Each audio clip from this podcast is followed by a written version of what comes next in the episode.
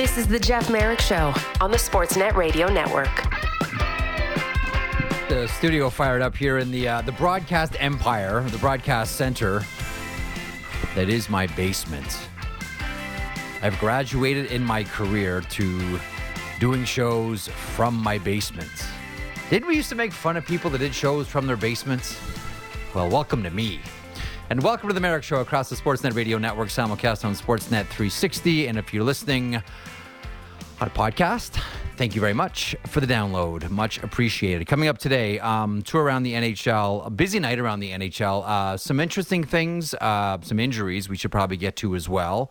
Uh, some great performances, uh, some extended winning streaks continue, uh, some losing streaks continue as well. And I think we're all wondering um, what's going to happen here with the San Jose Sharks, who got pounded again last night.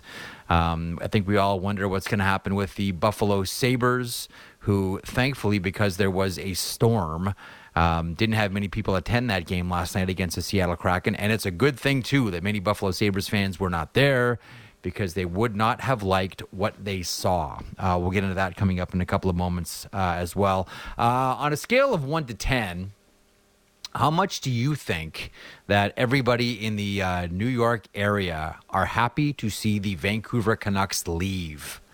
Again, it's one thing to do what they did to the Devils on Saturday. Devils are a very banged up team right now, as we all know. Um, it's another to do what they did against the New York Rangers at MSG on Wednesday night. That was for our uh, Monday night rather. That was or Tuesday, no, well, yeah, Monday night. Gotta get my days mixed up. Um, that was remarkable to do that on the road at MSG against uh, a Ranger team that are considered uh, favorites in the East and potential Stanley Cup contenders. That was remarkable.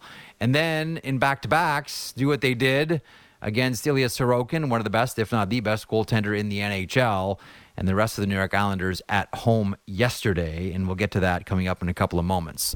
Uh, Matt Marchese stops by at the bottom of the hour. Greg Wyshynski is here. It is Wednesday. There you go. I have one day right. It's Wednesday, so that means MVSW time. Uh, Jay Harrison, or as we should refer to him, thank you very much. Dr. Jay Harrison will talk to us about a brand new initiative uh, from the NHL Players Association regarding players and mental health help uh, that is being made available to all of them. Hailey Salvian stops by, uh, Sportsnet commentator, and uh, of course, uh, working with the PWHL. Uh, we'll get to Hailey here in a couple of seconds. One thing that I want to sort of tee up here as a as an on ramp for my conversation here with Hailey, Um, I don't necessarily cheer for teams right? There are some teams that I'm happy for. There are some players that I'm happy for. Uh, I'm happy for fans of the Winnipeg Jets that they get to see this team this season. And specifically, I'm really happy to see Cole Perfetti perform the way that Cole Perfetti is performing. Now, I get that the nickname is Stone Cole Perfetti now in Winnipeg for his absolute refusal to celebrate goals. Um, I'm wondering if he scores a Stanley Cup winner in overtime, will he then celebrate? Uh, this goes back way, way back, like even before he played in junior hockey in the OHL, that Perfetti just doesn't celebrate goals. Stone Cold Perfetti, uh, get to know that nickname. So Perfetti scores two last night against the Columbus Blue Jackets. And you know what stands out? Five seconds left in the game. It's a 5 nothing game. Winnipeg's cruising to victory here. And Cole Perfetti blocks a shot. Five seconds left. You might look at that and say, kid, what are you doing? We cannot afford an injury here. Thank you very much. And you're one of our key performers. Five seconds left. Cole Perfetti jumps in front of one. That to me stood out more than the uh, uh, the two goal performance for Cole Perfetti. Uh, to say nothing of the uh, the shutout for Connor Hellebuyck, his 34th of his career. As we bring in Hailey Salvian from the Athletic and hockey commentator here on Sportsnet. Hello, Hailey. Hi, Jeff. How are you? Uh, I am doing well. Uh, what do you have to add, like top of mind here for you mm-hmm. and the Winnipeg Jets, who just continue to roll? That's seven in a row now for the Winnipeg Jets. You know, every day it seems like we're you know flip flopping top team in the NHL. Once upon a time, it was nobody wanted to win the President's Trophy. Now it seems like there's five or six teams uh, that have designs yeah. on the President's Trophy, and Winnipeg is right there at the top. Yeah, it's made standings watching really fun this year too, right? Like it's not just one team kind of yeah. dominating the top. Like last year, you know, the Bruins were just so good last year, and they're good again this year, um, which has been, I wouldn't say a surprise because they're blue line and, and goalie tandem has been were so good that you just knew they were going to be fine again. Although Ullmark got hurt yesterday, um, yes. so I guess knock on wood there. But it's been fun to watch. I think the Jets have been, you know, one of those really interesting stories to watch this season. I think um, we've talked about this before, Jeff. I, I think the, yep. the, in the summer, if you just go back to the conversations that we were having about the Winnipeg Jets. Um, you know, it was like they were going to be in this total retool or at least a very different looking hockey club, right? Like at the end of their season last yeah. year, the conversations were Mark Scheifele, Connor Hellebuyck, Blake Wheeler, you know, they've played their last games for the Winnipeg Jets. Say goodbye. It's been a good run, but yeah. things are going to change. And obviously that's the media saying that. I don't think Kevin Cheveldayoff ever said, like, get out of here, Connor yeah. Hellebuyck. But those are the conversations that were being had in the media. And obviously Blake Wheeler, he's with the Rangers now, but uh, we end up seeing the Pierre Luc Dubois trade in the offseason, um, the kind of surprise matching contracts for Scheifele and Hellebuyck. And this team, even though they didn't do uh, as many massive changes, they look like a very different team in their tops in the NHL. And I think, um, you know, to kind of steal from you, Jeff, it was a bit of an addition by subtraction, maybe going on here a little bit. Yeah. You kind of look at, um, you know, just the impact of the Pierre Luc Dubois trade and, and bringing in Gabe Vilardi. And, you know, he's a guy that hmm, didn't play a ton early in the season, you know, somebody who's had some injury issues, but very quickly once yep. he was kind of healthy and playing on that top line, like very good chemistry with Mark Scheifele and Nick Ehlers. He's playing on the top power play. He's on pace for career highs in goals and points. Um, and even this, despite the fact that he's missed some time, um, you know, he could still outpace Pierre Luc Dubois this season. Like Dubois last night for the Kings um, on the fourth line he ends up playing yep. still around like over 14 minutes so it's not like he was playing nine minutes and you know totally um, irrelevant to what they were doing. Like he played more than their other bottom six forwards. He ended up having a pretty good chance for yeah. the game winner late in the third period but like he's on pace for career lows in goals and points this season. Only 16 goals 36 points in 82 games. Like it's just it's not good and i couldn't help but think about pierre-luc dubois when you were talking about cole perfetti and that moment, you know, he scores two mm. goals and it's great, and then it's in the five seconds at the end of the game, and he's diving down to block a shot. Like, is that something we would have had? Would we have said that about Pierre Luc Dubois last year? Like, he was never going to be the guy who was throwing the body in, in front of the net to protect a lead late in the game with five seconds left. It's already put away. And like that's the kind of thing yeah. that I think somebody like Cole Perfetti brings to the table. Gabe Vilardi is good power forward, good hands, good finish around the net.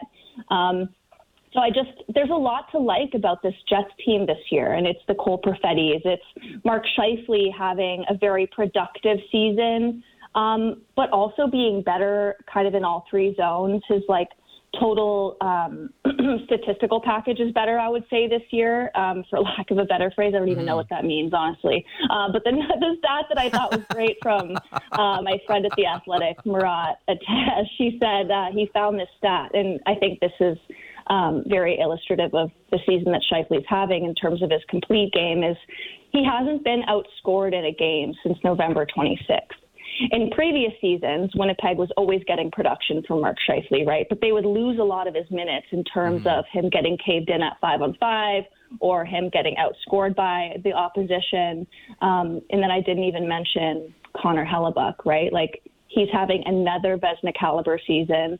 And I think the biggest thing that I like about the Jets this year is that Hellebuyck has been amazing, but I don't think he's like, he's just part of the package now, right? Like it isn't the same conversation of, well, if yeah. Hellebuyck isn't a Vezina caliber goalie, this team is toast. Like he's just a part of what's working really well for the Winnipeg Jets. And I think that's why I feel a little bit differently about them this season. You know the uh, the addition by subtraction line is a, is an interesting one as well. You know Blake Wheeler. Uh, and listen, it, not exactly a secret that you know Blake Wheeler and Rick Bowness did not exactly see eye to eye. You know uh, the stripping of the captaincy last season, mm-hmm. awkward in the room whenever that happens. And, then Wheeler, forgot about uh, that you know, one. as you mentioned, now playing his trade. yeah, now playing his trade with the New York Rangers, as you mentioned as well. Um, you know the Pierre Luc Dubois angle of it is is really interesting as well. Like they've brought in in. You know, actually, you know, there, there's one more thing that I want to add to this conversation about the yeah. Winnipeg Jets. Um, outside of Josh Morrissey, and maybe in.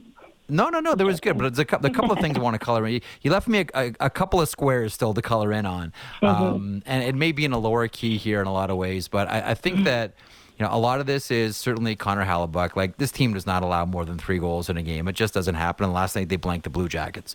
Um, we all know about Josh Morrissey. I think even casual hockey fans will know the name Josh Morrissey. But then mm-hmm. if you mm-hmm. press a casual hockey fan and say, okay, name me one other defenseman on yeah. the Winnipeg Jets. Some will know Neal Pionk, sure. How many will get to Dylan DeMelo? How many Me. will get to uh, Brendan Dillon? You will, yeah, but the point being, and listen, legend, the, Dylan DeMelo. Absolutely. And and Brendan Dillon, former WHL standout. The interesting thing about Dillon right now is, and it may not seem like a big number, but for that player, it's pretty big. Mm-hmm. Dylan DeMelo has six goals. Or uh, sorry, Brendan Dillon has six goals this yeah. season. I know it may not seem huge, but for a player like Brendan Dillon, like in a lot of ways, changing the way we see this player. And listen, he's on an expiring contract, so great job uh, to to do it at the, at, the, at the right time. But I really do think that this team's blue line is underrated and underreported. Now, Rick Bowness, mm-hmm. I think, will talk about, you know, the team commitment to defense, and it's not just the goaltender. It is the goaltender, but it's not just the goaltender. It's not yeah. just the blue line, but it is the blue line at the same time. Like, there's a mm-hmm. lot of really good underreported stories here with Winnipeg. Before we transition to um, to other teams here, and maybe Vancouver's the obvious one. When I, if I would have told you the beginning of the season, when we're all making our predictions because we're all so smart and we can tell mm-hmm. everybody exactly what's going to happen with pinpoint accuracy, if I told you that Hailey that you and I would be having this conversation on January the 10th, and we'd look at the standings, and Winnipeg would be number one, and Vancouver would be number 2 what would you have said? Because that's the reality that everybody woke up to this morning.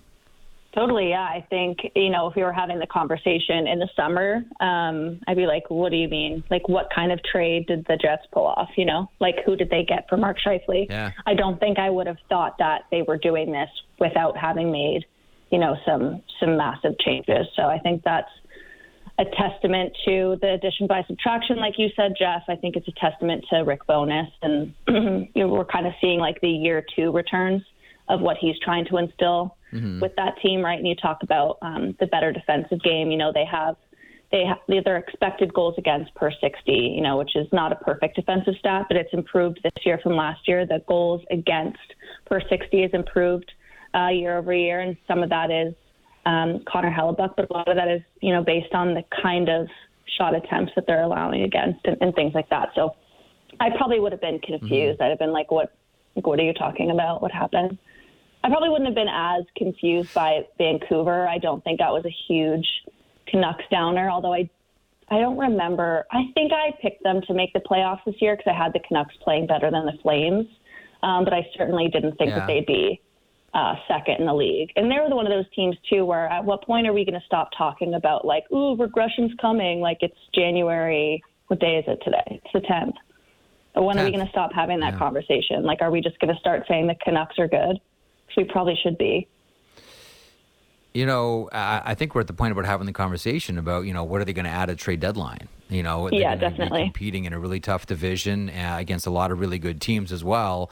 And I think if Vegas is the measuring stick in the Western Conference, as they should be, the Stanley Cup lives there. Um, you say to yourself, okay, mm-hmm. what can Vancouver do to beat the Vegas Golden Knights in a seven game series? Is it a Lindholm from Calgary? Is it a blank from somewhere else? Um, like right mm-hmm. now, Vancouver is just like, like, they look they look like a, a machine, well oiled. Yeah ripping into teams. Just like you just they just laid waste to New York. Like the Devils. Yeah. Yeah. See you later. Rangers. See you later. Islanders last night. Yeah. Uh, you know, check check me out later. Like they they have been going through teams. At, yeah. a, at an impressive clip here. Uh, and you may say to yourself, you know, don't mess with it right now. Like, how many times have you seen a team, you know, a, a, a team's manager say, you know what, these guys are owed a trade and it turns right. out that the trade just messed everything up. Like I'm sure there's yeah. a temptation just to say, you know, maybe add a depth defenseman for the run because if you're going to go deep, you're going to need extra bodies. But you mm-hmm. know, are you part of the school of thought that says Vancouver really doesn't need anything as long as they're getting performances anywhere in the neighborhood of what they're getting specifically from Thatcher Demko? Yeah, yeah. I mean, uh, I don't know if I've said this on the show before, but I drafted Thatcher Demko like 11th in the 11th round of my fantasy hockey pool, and I look like the smartest person at the Athletic right now, honestly. Uh, yeah, well done. James Mirtle took Ilya Samsonov like two rounds earlier, and I will make fun of him for that at every hmm. chance I get, including on national radio. Uh, thank you for my employment, James. that was like just a joke. Um, but Thatcher Demko's been incredible. I think it's it's um it's a good debate to have, and I'd be so curious to know like how Canucks fans would feel. It seems like that would be something they'd maybe be divided on in terms of like, do we want to add something? Do we not want to mess things up? Because yeah, they're clicking uh, along really well right now. I do wonder, like, if we're looking at the Vegas Golden Knights as the measuring stick, or um, kind of as the it, the NHL is a copycat league, right? So, do we think that the Vancouver Canucks sure. are going to try to look at what Vegas did to win last year? And that was they had big bodies, they had a big, strong, like bruising blue line, but they also had guys who could move pucks, right?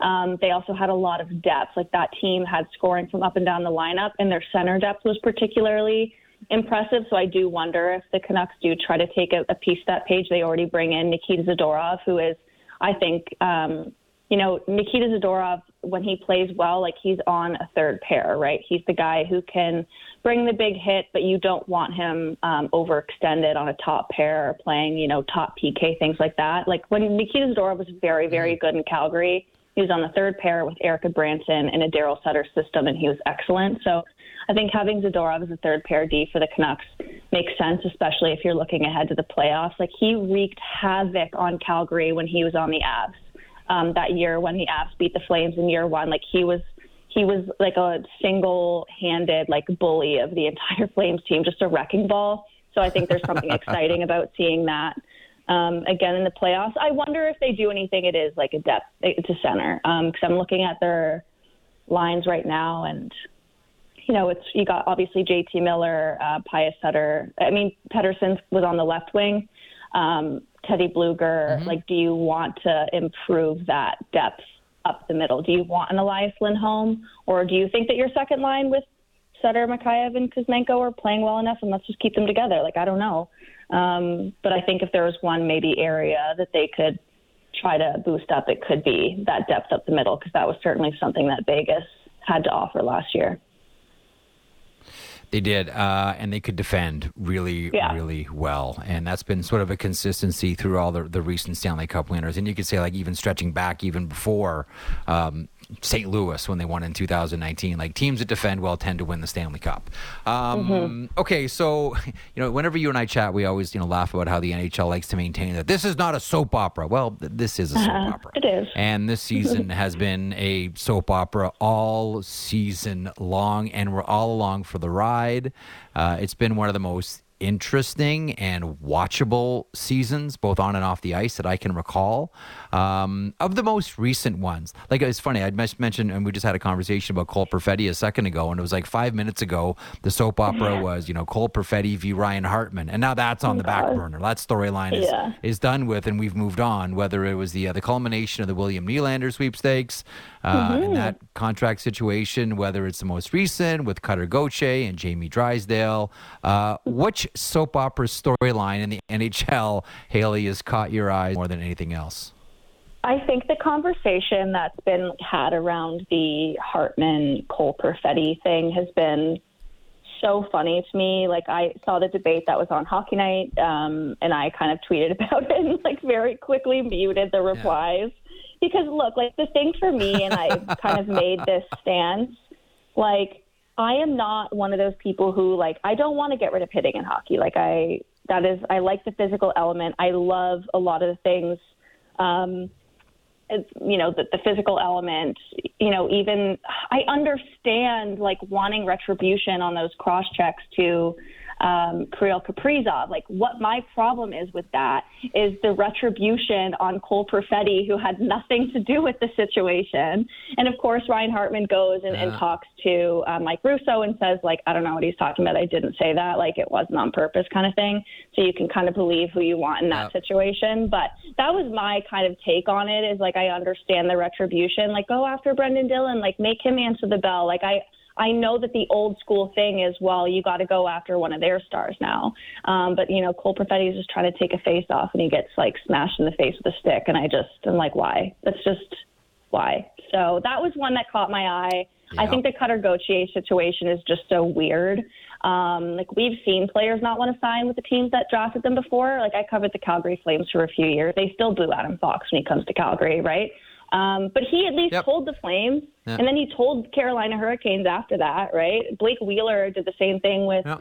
with Arizona, you know, years ago. This isn't a totally new thing, but what's new and different and strange is this kind of what the heck is happening type of response that we got from the Flyers, right? Saying that like they still don't know why he refused to talk to them at World Juniors.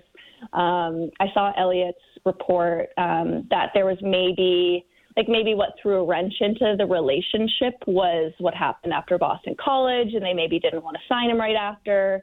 Um, but even there, I'm like, I'm team Flyers. Why would they potentially burn a year of a good young player's contract to make him join the very bad and dysfunctional 2022-23 Philadelphia Flyers. Um, so uh, that, it's just a weird one, and it's such a strange one because we're all going to speculate on this for a while until we eventually or potentially maybe we won't get an explanation of why he didn't want to be there. Like maybe it's as simple as he didn't want to play in Philly, and but but like just say that. I don't know. It's just very strange. That's been yeah. That's the newest uh, soap opera I'm looking at. I just keep reading everything, and I'm like, yeah. what's going on? just tell us. Well, we're not gonna we're not gonna know until Cutter Gauthier until Gauthier speaks. But just tell me what happened. Well, I mean, I I think that there's I mean there's a lot there's a lot out there. I'm sure the temptation is out there for Cutter Gauthier or for uh, Kurt Overhardt, the uh, the advisor mm-hmm. to to Gauthier. Uh, while he's at BC, he's the advisor. When he turns pro, he's the agent. Yes, the business yeah. card flips both ways, as we always sort of joke about. um, I, I, until Gauthier speaks, like we're not going to know officially. Like we all have, but this is the thing. Like in, in absence of any concrete answer, I think all we're going to get is wild theories and wild tweets and wild speculation and you know everyone will try to sort of sift through you know what's BS and and what's actually there. But until we hear from Cutter Gauthier himself, and again, to your point, we may never hear from Cutter Gauthier on this one. He'll just say that, oh, that was a matter in the past. I'm glad to be in Anaheim. Duck. I'm not going to talk about my situation with Philadelphia, and that's yeah. it. Sure. Um, so it might be one of those things where we, we, never really officially find out or accurately find out uh, what happened with Cutter Gauthier and his decision. But one yeah. thing we do know for sure is you mentioned Adam Fox still getting booed in Calgary. Um, even though he's never played a game in the NHL, Cutter Gauthier will forever be booed in Philadelphia. As Ooh, if that yeah. matters or not, I don't know. Um, yeah. Yeah, Maple Leafs like yesterday. More, I think um, Flyers fans are more ruthless and scary than Flames fans. So sorry to Cutter Gauthier. I I've I've said it before, but like Flyers fans are some of my favorite fans in the NHL. Yeah. Like, you know what? I'll tell you what. You know what really burned them and really burned the organization. Like this was the the the the chaos that was last season at the end, and I can understand the idea of not wanting to bring a young prospect into a chaotic situation. Um, like I mm-hmm. remember Brian Burke um, talking about uh, the Anaheim Ducks team, and this was previous to Anaheim winning the Stanley Cup. And he would talk about, I remember having conversations with Burkie, and he would always say, like, we weren't ready to bring in Corey Perry and Ryan Getzlaf at that time. They were young. Our dressing room was a mess. We needed to clean it up until before we brought these guys in.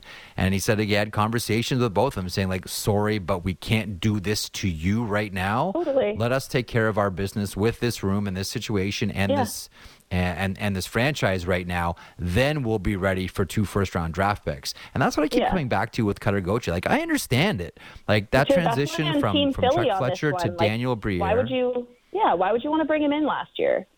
Like it's not even the it's not yeah. even the burning the bridge element or not burning the bridge, excuse me, burning the first year elements. Like let's just let's just figure it out. This is all very new. We're making some changes. Like we still value you, we like you. Like let's just give us a minute and I respect that a lot. Like I yeah. appreciate that. You would think that that would be, I don't know, I don't know. Maybe it was a. It's again, it's one of those things we're we're not going to know until we know. But if if that was what kind of poisoned the well a bit, I'm like, I don't know. I I agree with the Flyers the way that they did it, even though it didn't end well. Yeah. So It didn't, uh, but they got a really good defenseman in Jamie Drysdale that I think they're really going to love, and he'll make his debut against the Montreal Canadiens. Uh, I was going to ask you about the Maple Leafs, but only got a couple of minutes left with you. So I want to ask you now that we've seen, you know, we've all seen uh, at least one, most of us. Um, uh, some of us have watched all of the PWHL games uh, so far. Tonight we'll see uh, Minnesota and Toronto as well. It's probably too early to discuss trends or you know yeah. what we've seen or themes from what we've seen as well but what has been, you know, the, the the bigger story? Do you think coming out of the first handful of games here for the for the brand new league? Is it the physicality, which a lot of people have latched onto? A lot of people have mm-hmm. latched onto like, holy smokes, like they are going for it, like they are smashing, like all those things that people believed about women's hockey previous, and oh, it's Randy Johnson baseball, no hitter, it's it's, it's Roger Clemens, yeah. no hit ball, like no, Not like the, the, hitting has become a big story because I think it's totally. surprised a lot of people, and I think think also the crowds have surprised a lot of people as well. What do you take away so far after having, you know, watched and been part of the coverage from a lot of these games early on? Yeah, I mean, almost three three million people watched that first game. You know, I like literally just responded yeah. some troll on Twitter who I tweeted, you know, it was, you know, I made a joke. My colleague Dom Luszczyszyn, he does like different projections models in the NHL, and he made one for the PWHL too. And I kind of made the joke, you know, women's hockey fans get to hate Dom now too. Uh, and you know, somebody responded like, yeah, the two the two women's hockey fans, um, you know, are going to be so excited. And it's just like enough, you know. I know they're just trolls, but like. The, the proof is in the pudding. You know, almost three million people watched this game. Um, you know, I think if you compare it to the Winter Classic numbers in terms of like the average combined number, it was only a little bit um, off what the Winter Classic numbers were, if memory serves me correctly. You know, people care. Um, there's going to be new fans for this league as it continues to grow. And I think, you know, one of the takeaways for me is, you know, these games have been very good so far. They've been competitive. Mm-hmm. There's been a ton of skill. Um, the Minnesota Boston game from last week, like three just gorgeous goals from Minnesota, all like high blocker on Aerin Frankel. They clearly did their research on a five foot five goalie. Um, that's a big hole. She drops down very easily, and they exposed her with like just very like pre- quick precision releases, and that goes from like their top end like Taylor Heise, the first ever draft pick, power forward Grace Zumwinkle, and then a third line forward and Sophia Kunin, who or Kunin, excuse me. Um, you know, I think Minnesota's a great takeaway. They have a ton of depth, but like there's been so much skill on display already, as well as the physicality. Um, and I think mm. like we're not even seeing their full potential yet. These teams just got put together, Jeff. Like we're not talking about one or two yeah. UFAs joining or one big trade. Like we're not talking about um, one guy trying to get used to his new market. Like everyone on the roster is getting accustomed and, and um, getting comfortable. They're figuring out lines and D pairs on the fly. Um, their goalie tandems, different usage, all the right chemistry. So I think these games are just going to keep getting better as these players and these um, you know start getting more comfortable and these teams start clicking at all cylinders. So I think that's something that's like very exciting to me is that these games have been very good and these teams are so new and they're mm-hmm. only going to get better. Um, the physicality has been a huge one, as you mentioned. Um, I think the really funny yep. thing is um, a conversation I've seen a lot is people being like, "Our new rule book, it's awesome." And while that's true, the three-two-one point system is great. I love the jailbreak uh, goal rule, but like their rules in terms of body contact are not different. It is the exact same rule as the yeah. IIHF international rule book in terms of body contact, which is you can, you know, play the body if you're trying to get possession of the puck. Like interference is still not allowed, open ice hits still not allowed, but the difference is that the referees are calling that book better. I think that's been a constant problem with IIHF hockey is the gray area of like you know, a player will try to rub someone out on the boards and it's a call and it's like that's supposed to be allowed. Like you have to let us play more. Um, and the PWHL really listened to that from players and they got referees who will call the book that way. Like they don't have IIHF refs, they have American Hockey League refs and the top tier um, Hockey Canada and USA Hockey refs. And there's been some inconsistency. I think some players have, um, you know, there's been some calls that should have gone either way. You know, what's a penalty one day might not be one the next is still a bit of an issue, but like it's still very early. So they're trying to work through some of the consistency. But for the most part, the players are really happy about this. I think the fans are really happy about it. I think it's great the fact that these players can play physical and, and show how strong they are because it's never been a question that they can do it and play with body contact. They've always wanted it. It was just mm. a refereeing thing. So that's been a really nice highlight in, in the first week is, is seeing the players get away with a little bit more. So I'm going to ask you something you may say, well, Marek, that's a stupid question, but here I go anyway. so oh, this has been, it's early on, it's a brand new league. So here we go. It's uh, it's going to all be about the firsts, right? Ella Shelton yeah. scores the first goal in the history of the league. Uh, you mentioned mm-hmm. the the shorthanded jailbreak goal and uh, Emma Maltais, like bravo, like she's the first and she'll go down in history. Like that is cemented. The the the, the concrete is hardened uh, around her name and that goal specifically if you were going to throw a dart and pick who will have the first fight in this league, oh, fun. Oh, okay. I think. Oh, this is so hard. I think the very um, like obvious answer, like I could see Abby Roque throwing hands for sure. Yes. Um, she's yep. gritty. Jessie Compher is on Toronto. She's um, Team USA player, JT Compher's sister.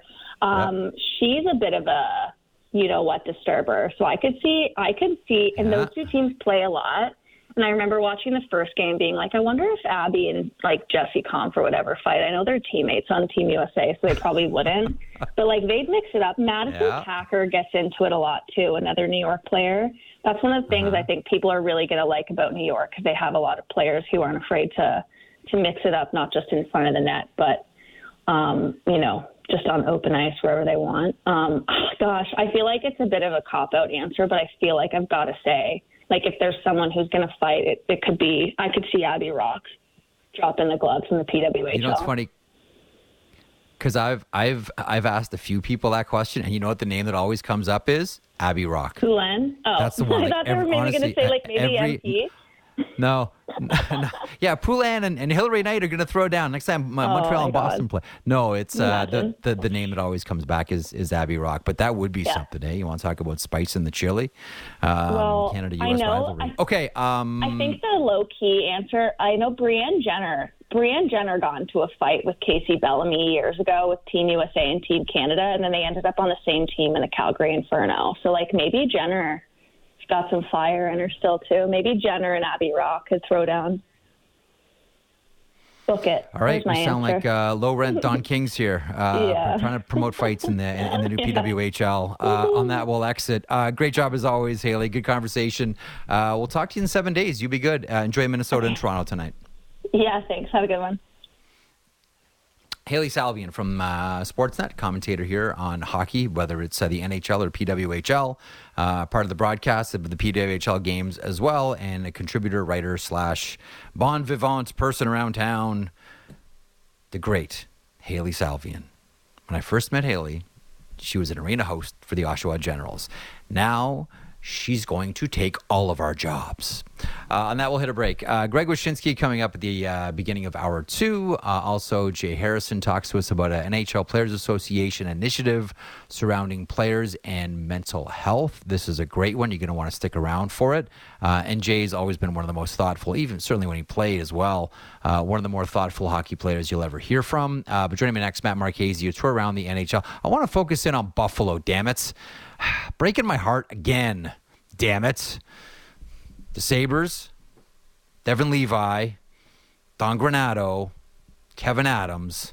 We'll talk about that next as the Marek Show continues across the Sportsnet Radio Network, simulcast on Sportsnet 360, and wherever you get your podcasts. Back in a moment. Diving deep into Leafs, Raptors, Jays, and NFL. The JD Bunkis Podcast. Subscribe and download the show on Apple, Spotify, or wherever you get your podcasts.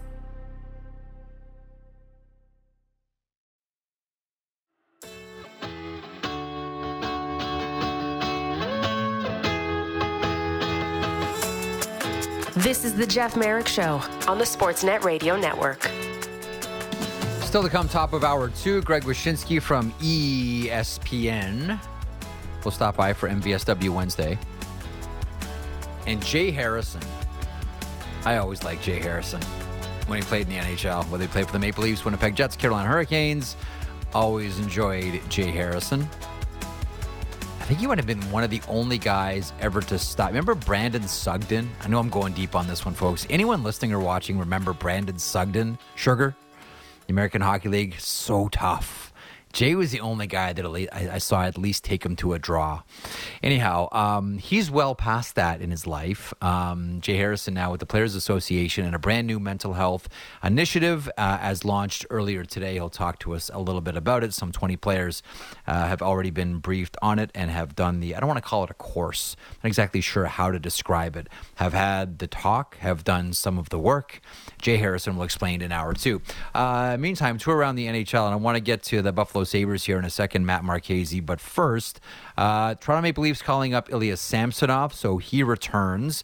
And we didn't even get a chance to see Dennis Hildeby actually get on the ice and stop a shot or do anything. So that mystery still remains out there. What is this guy like? Uh, how good is he? It's probably the right place for him to be, obviously, with the Toronto Marlies of the American Hockey League. Uh, Samsonov called up, uh, so he's back with the big squad. Uh, at practice today, Matthew Knies left the ice, uh, injured in a drill. We'll stand by to see uh, the extremes there. But so much of the conversation, Maddie, this week around the Maple Leafs has revolved around William Nylander. Uh, we had Nylander Day on Monday.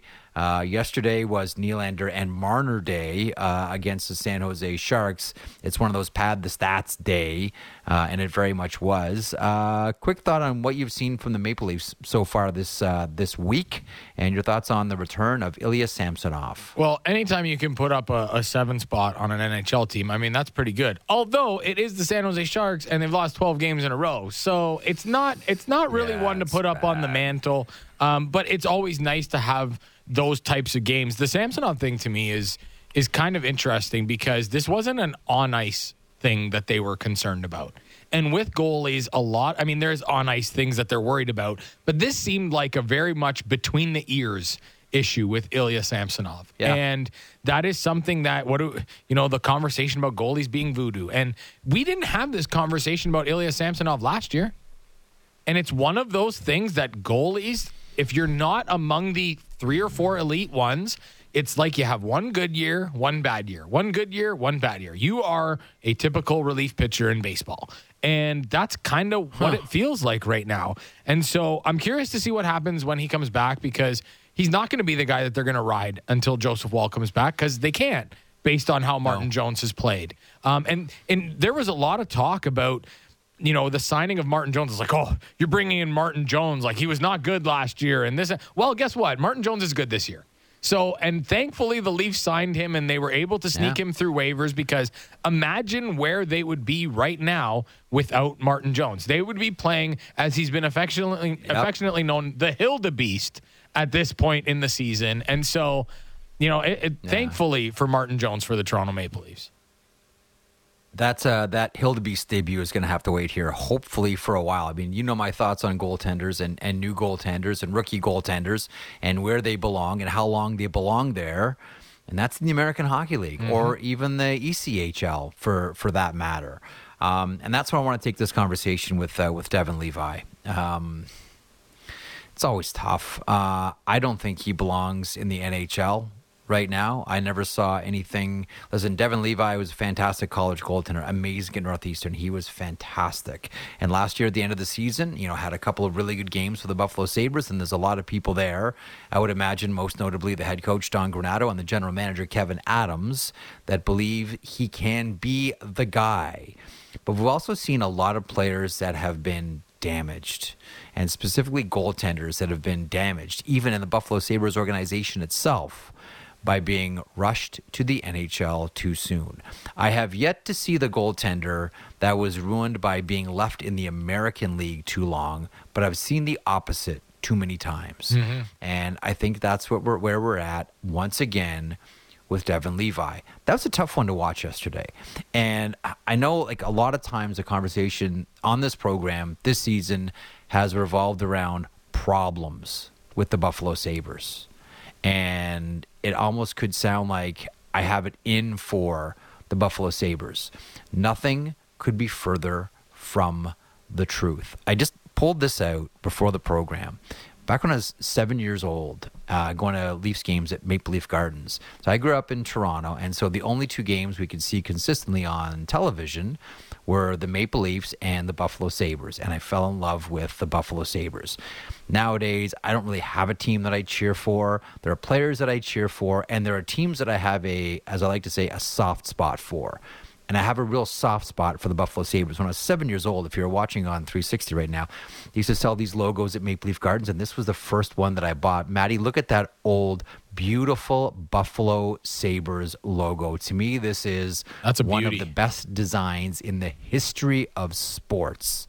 I know everyone likes the other Buffalo Sabres, the alternate jerseys, but I like the original. I love the yellow. I love the blue, how it mixes with the white and the buffalo and the swords and all of it. I always had a soft spot for the Buffalo Sabres. I have a soft spot for Buffalo Sabres fans specifically. And the unique thing about the Buffalo Sabres, where they're positioned geographically, they have great American fans and they have great Canadian fans, mm-hmm. a lot of fans in St. Catharines, a lot of fans in Hamilton, season ticket holders on the Canadian side of the border. I've always had a soft spot for this team that seems to consistently get false started. It's been false start after false start. And when I see what's happened to the Buffalo Sabres this season, I feel awful for those fans. I feel awful for a lot of the players um, because this was not the way it was supposed to go this season. Like, look, I don't know if that game against Seattle last night was the last nail in the coffin for the season for the Buffalo Sabres. Like, they have a stretch here at home, a two week stretch, which I do believe is going to dictate the rest of the season. And they got handled by Seattle yesterday. And and we saw Devon Levi have another tough night in the NHL. And I know Don Granato wanted to shrug it off yesterday as saying, well, these things just happen. You know, veteran players have nights like this. The thing is, this is a young goaltender. Let's not be so frivolous just to shrug off, well, it happens to veterans too. This is someone who should be the cornerstone franchise goaltender for you for 10 years. Don't risk ruining him now just because you're of the belief that he can be the guy now. Like, there's a lot of problems with the Buffalo Sabres right now. Uh, I still think that one of the main problems is they have $10 million in Rochester or somewhere around there. Like whether it's you know Stillman or Bryson, you know, uh, they're I want to say probably three million dollars between the two of them. They're playing in Rochester, while Ryan Johnson, again another young player, uh, is on the Buffalo Sabres roster and not even playing every game on the back end. Like how he isn't in Rochester still is something that I shake my head at and I wonder about. You know, there's some salaries that are going to jump next year for the Buffalo Sabres. Rasmus Dahlin, Owen Power are both going to jump. It's going to become more and more increasingly harder for Kevin Adams to fill out this team and take it to that next phase. But if you're going to get there, you can't do it by rushing goaltenders into the NHL. And I really I didn't buy for one second when they sent him down to Rochester and he went and played a couple of games in Belleville and then that was um, the miracle and he had suddenly been cured. He went to the uh, you know the, the the goaltending Lourdes and bathed in goaltending holy water and came back and everything was fine now like that doesn't happen.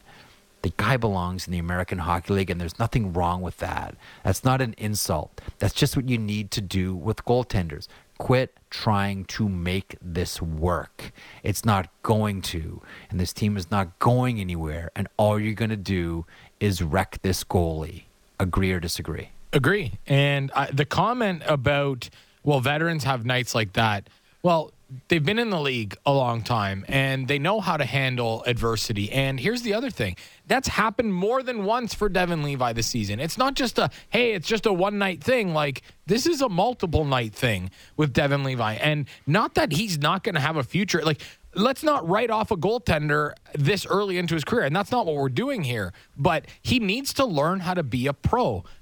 There are other positions that are you know, like a forward learning how to be a pro at the NHL level, even a defenseman to a lesser degree than a forward, um, to me is fine. But for a goaltender to learn how to be a pro with all the pressure that you already have on you, I, I don't see the value in rushing these guys to the NHL. I really don't. And as it pertains to the Sabres and going forward here, like the Sabres feel a little bit like the Toronto Maple Leafs in the sense that they're paying a lot of guys before winning a thing. And at least the at least in Toronto, the guys that they were paying, they had gotten to the playoffs. The guys in Buffalo haven't gotten to the playoffs. Not with the Sabres anyway. Like yes, Alex Tuch got to the playoffs and and went far in the playoffs yeah. with the Vegas Golden Knights not with the Toronto Maple Leafs or with the Buffalo Sabres, sorry. And that's kind of the problem that you run yeah. into with these, you know, we have all these really good young players and they're all coming up at the same time and getting these contract extensions. You run yourself into a lot of trouble. I'm very curious to see what the Sabres do going forward the rest of the year here. I think you're right. This two week stretch is going to determine a lot for this season. Maybe the season, but certainly for the immediate future of this organization. I don't know if there's another general manager that would let this continue to happen. The situation with Levi. What like, do you think the hesitancy so is then, Jeff? so long. I think that they, I, I, think that whether it's Kevin Adams or Don Granato or the coaching staff really believe, they really believe in um, in Devon Levi and think that he's there.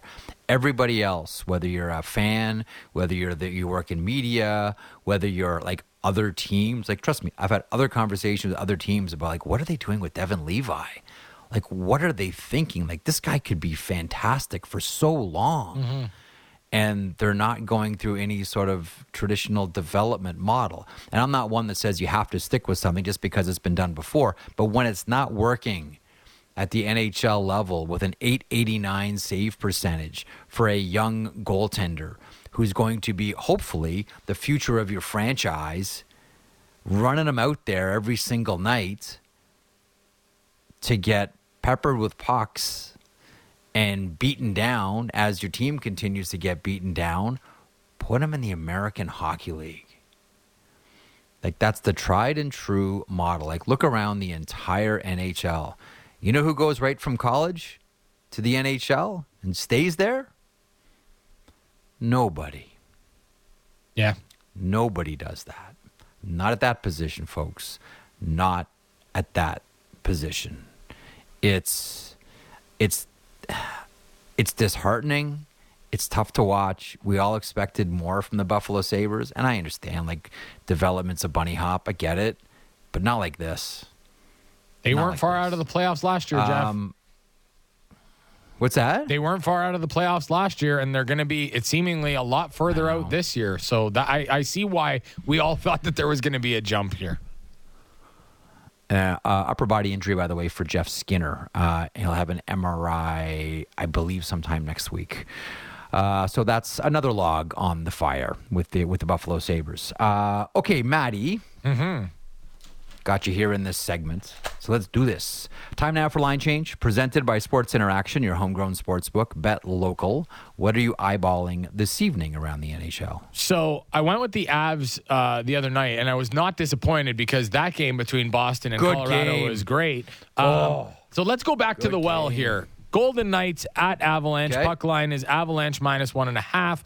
The total has gone under in the last five games between these two teams in Colorado, and six of the last seven overall. Colorado is eight and one in their last nine home games, and Nathan MacKinnon can tie Joe Sakic's home point, point scoring streak record with a point in his 23rd straight game. Try and say yeah. that five times fast.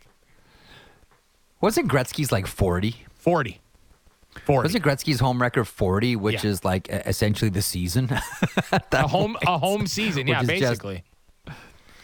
Uh, just another one of these like ridiculous Gretzky numbers. Like, look, like I know um, Vegas has at times hit a speed wobble. I mean, coming off of the uh, the Winter Classic, which is probably the worst game we've seen Vegas play all season long, to getting beaten by the Florida Panthers. Big win against the Islanders. Uh, you hope that's turned things around for the Vegas Golden Knights. But I'll just say it: like outside of net mining, the Avalanche are just flat out a fun team to watch. Um, and whether it's you know Rantanen, who continues to be the underreported great player in the NHL, uh, to Nathan MacKinnon, who finally may win the Hart Trophy this year, and rightfully so. Um, this is a great team to watch. Like, uh, there's no love lost between these two teams as well. Like, Vegas has always been kind of kryptonite for Colorado. I'll tell you, man, I would love, love, love, love to see a seven game series between these two. But then again, I say that a lot about Vegas teams Minnesota, LA, Edmonton, when they were good, San Jose. Vegas tends to bring out the best in teams. We'll see what happens tonight. I don't expect anything other than the best from the Avalanche. That was Line Change presented by Sports Interaction, your homegrown sports book, Bet Local. Everything Raptors before and after the games. The Raptor Show with Will Lou. Subscribe and download the show on Apple, Spotify, or wherever you get your podcasts.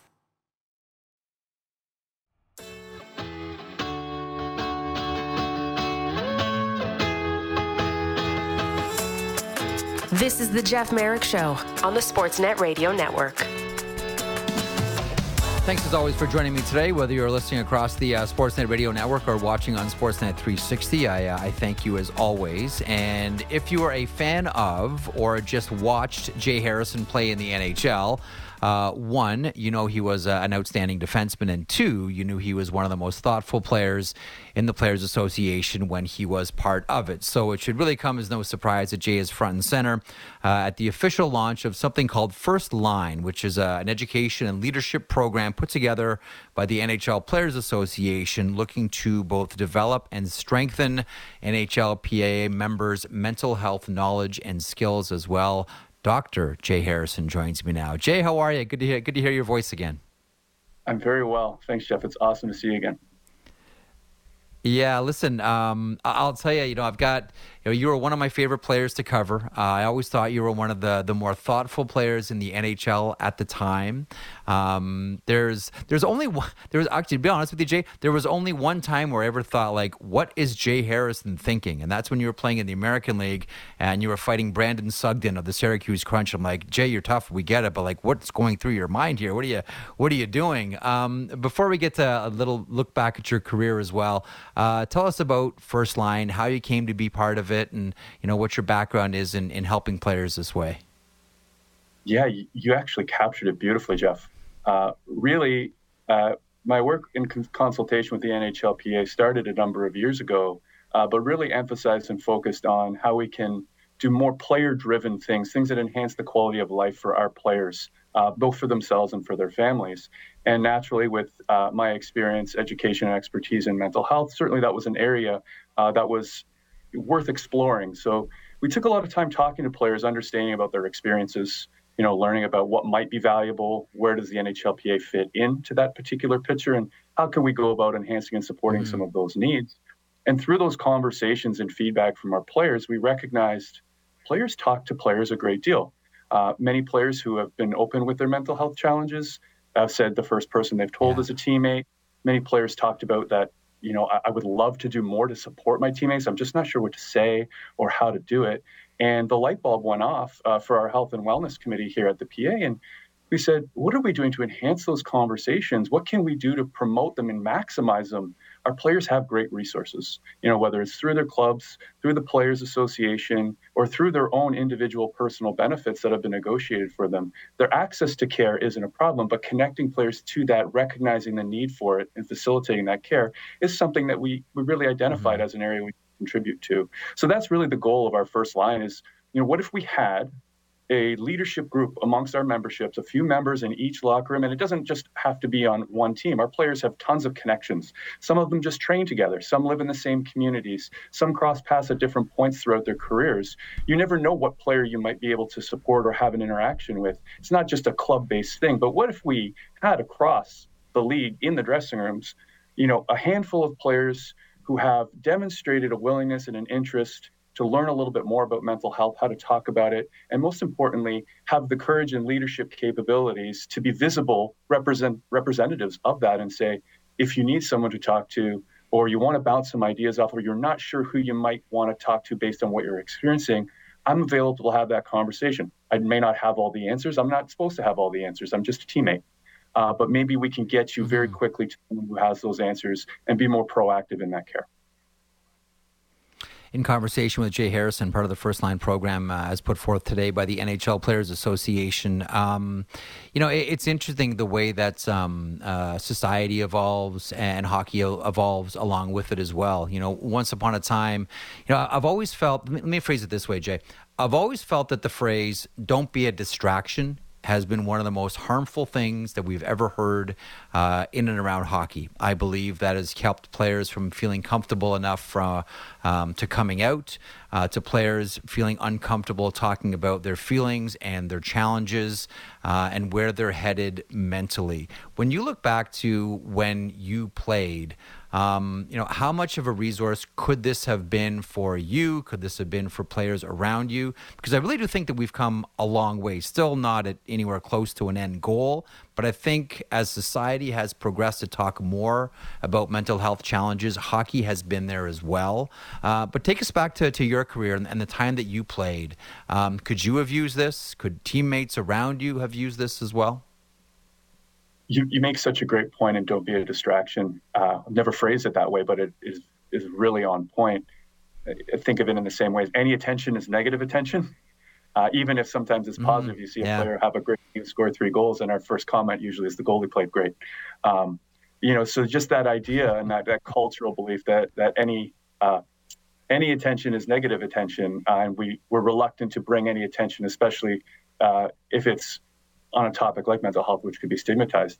You know, for my career, I, I feel like part of that is my lens that, that which I see the world is I, I don't only see it as as the clinician um, or as a researcher. I also see it as player. I can't I unsee what I've seen. I can't, uh, you know, unexperience what I've experienced. So I feel like that gives me a very unique perspective to not only say, all right, how does this fit and align with uh, you know what we're trying to do along you know a, a, mental health strategy but then how does this align and fit in with a player's lived experience so from from my days i absolutely could have benefited on both sides of this you know having better opportunities or being more encouraged to be open with my teammates but then also having that confidence to engage them more directly on maybe some of the, the signs and symptoms mm. i might have seen in other players um, oftentimes what we really want to do is is encourage players to just talk. And one of the things you hear that's always very challenging, you'll hear that someone has been struggling for a really, really long time, and, and they were so good at hiding it, nobody knew. Uh, and they, they were reluctant to come forward and, and were very, very good at hiding how difficult their experience had been. And oftentimes you hear, I wish I'd known. I wish someone, you know, would have told me or you would have told me you were going through this. I would have done anything to support you. Uh, so the way we're really talking about that is being proactive and you know modeling that behavior is being open with our teammates and having that confidence and understanding that our mental health is an experience that's always in motion and being more open and direct with our teammates about our own experience can be can be very helpful in modeling for someone uh, what might be a very effective outreach behavior or peer-to-peer behavior. Um, how many players so far in the uh, Players Association have taken part in this? So far, we have a great response. We started delivering the training in uh, mid-November, offering it to some uh, some players around the league. We've had oh, uh, 20 players who have currently completed the okay. training. Uh, the feedback has been uh, great. The engagement uh, is awesome for these guys to make time and prioritize doing a, a, a, mental health workshop during their season. I think really is telling to the importance of it, and the conversations are incredibly engaging there's always something new that comes up.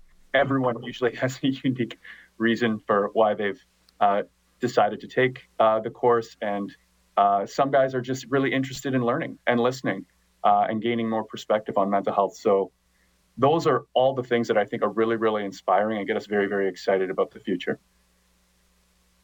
Has there been much feedback from players who, how am I going to phrase this, Jay, who may have been unaware that they have certain mental health challenges just because they've grown up in a, a, very specific hockey environment that doesn't sort of allow you to think about things like, okay, so what are the signs that I'm having problems with mental health? They've just sort of grown up around with it and figured, well, this is part of the package. This is what comes along with being a professional athlete. It's never been seen as something other than what is normal. Is there any feedback like that?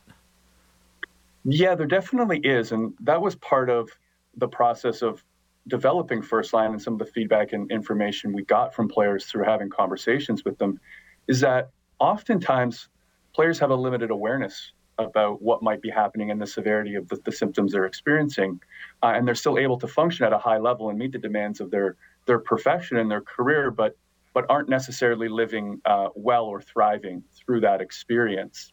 Um, and you touch on an interesting part as well, is that that trajectory and of becoming a professional athlete inherent to that is sacrifice.